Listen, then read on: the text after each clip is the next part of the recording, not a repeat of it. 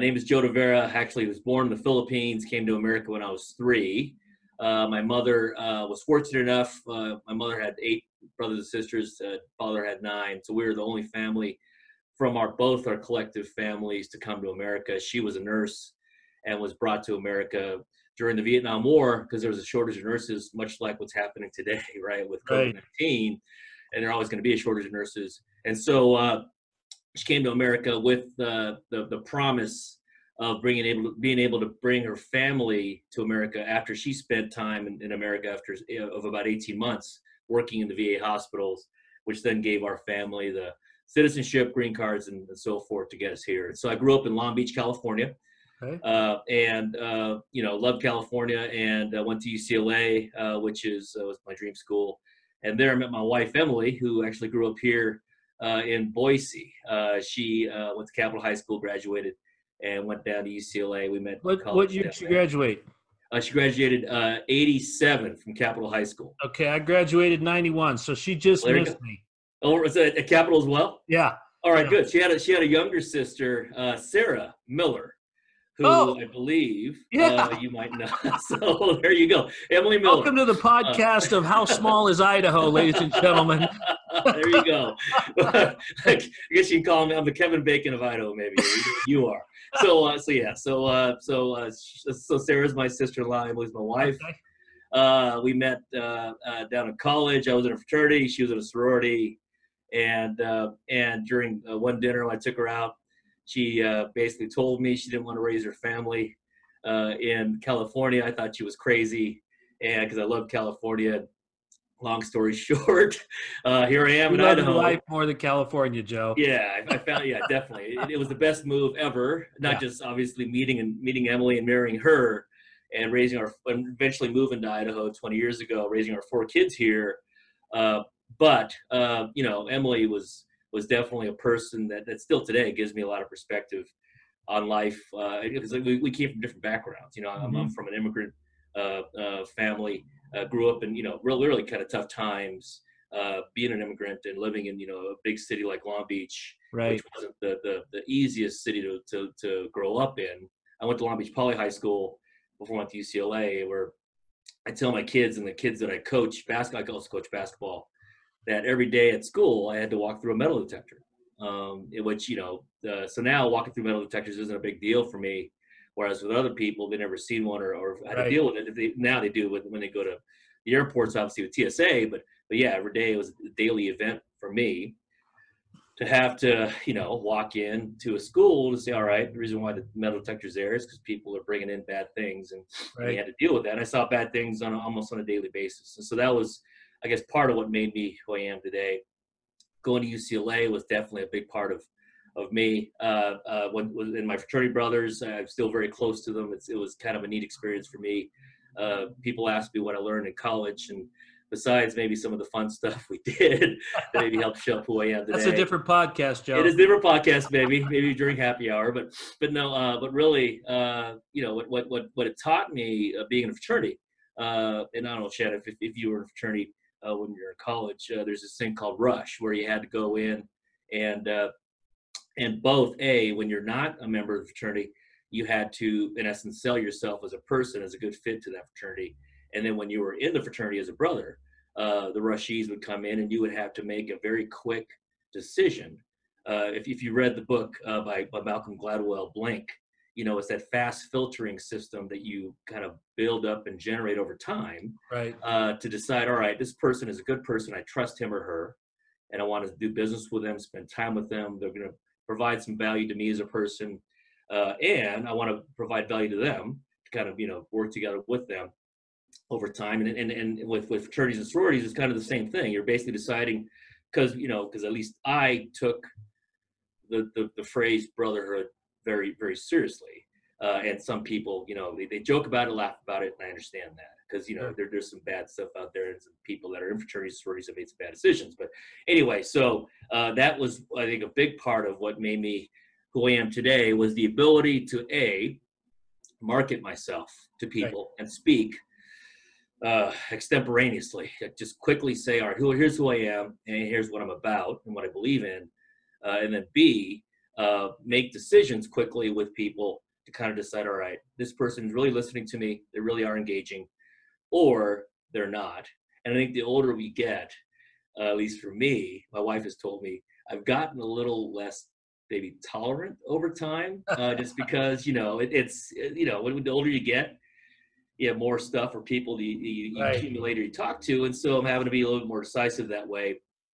But uh, bottom line, I think the key thing for me is trying my best with it with you know because everyone is is compressed with time to really listen to people and really really lock into what we're they're saying and then quickly have at least an initial understanding of your path of how to best help them Right. uh, quickly uh, instead of doing what typical bankers do which which i call death by a thousand paper cuts Right. uh, which which is basically all right Fill you questions. fill yeah they'll, they'll drag you along.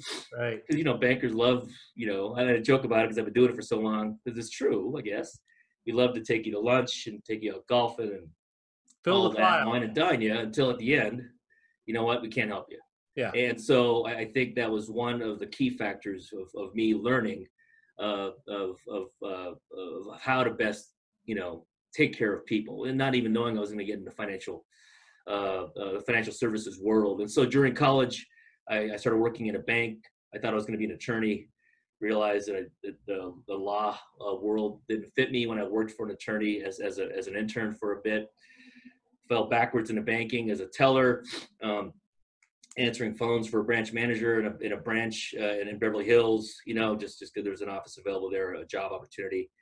Uh, and then just kind of worked my way up uh, the chain.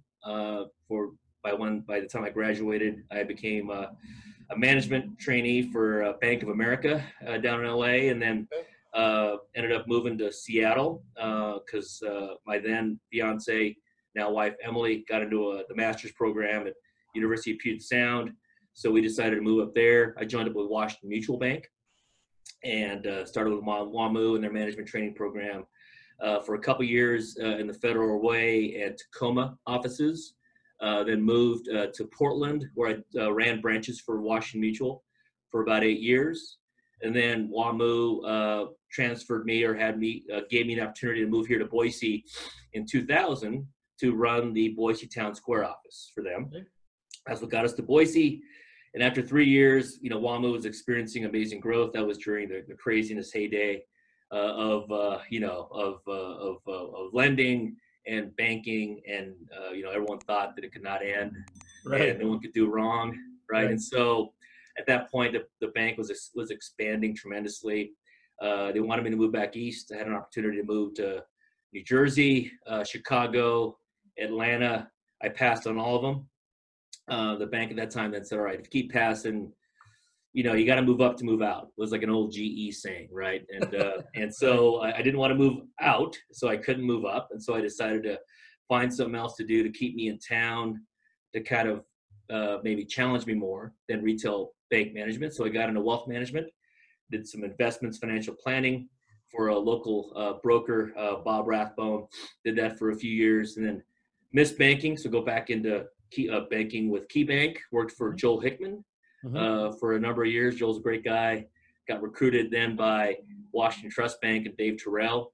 Worked there for uh, about six, seven years, and that was a good stint with Dave. And then that's when I ended up uh, going more into the commercial real estate investor world. I was uh, hired by A10 Capital, run by Jerry Dunn and and and, uh, and Ken Wilson, Yep. uh, and uh, worked for A10 for about two and a half years, and uh, learned a lot from them. Uh, it was a great experience, but that position had me move, or not move. I'm sorry, had me travel Mhm. uh, quite a bit. I was I was basically my my territory was pretty much the West Coast minus Southern California. I had Oregon, Washington, Idaho, which there weren't many deals big enough to land here in Idaho. So I spent most of my time in Seattle, Portland, Sacramento, Oakland, uh, Palo Alto, the Bay Area. Let me Uh, guess. Emily yeah. wasn't a fan. she was not a fan, and my kids uh, weren't either. Uh, you know, although maybe they won't admit it to you, Shannon. But right. I think they did miss me. I was missing a lot of basketball games. You know, Right.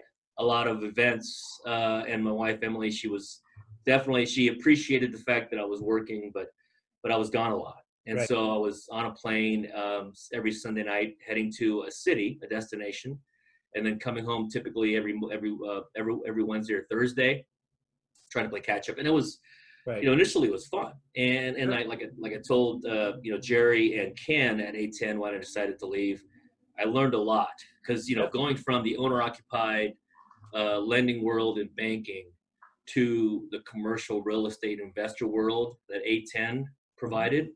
Um, you know, working because A10 did the value add non recourse bridge financing.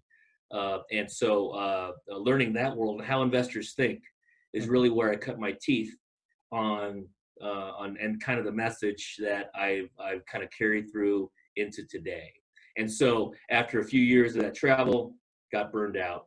Uh, went on, uh, joined a company called Veristone Capital, which is a hard money lender uh, based out of uh, Kirkland, Washington. Mhm. Right now, they're about a $150 million fund.